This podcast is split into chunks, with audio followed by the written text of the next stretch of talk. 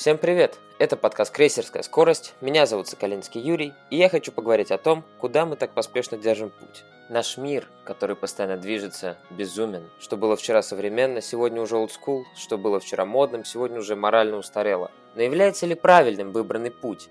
Путь слепого следования за тенденциями. Почему вчера слушали рок, а сегодня слушают рэп? Почему вчера использовали пузырьковые пакеты, а сегодня используют попыт? Наши дни границы между реальным миром и виртуальным все больше и больше размываются. Мы смотрим сторис людей в Инстаграме, читаем их блоги, переживая за их проблемы больше, чем за свои. Образ жизни теперь не только философия человека, но и его товар.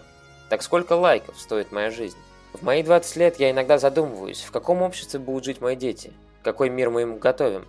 Мир, в котором мы решили все проблемы? Или лишь подарили очки с зелеными линзами? Куда движется наше общество? В город, находящийся под небом голубым, с райскими птицами? Или же нас постигнет судьба героя Форуэлла? Благими намерениями вымощена дорога в ад. Правда ли это?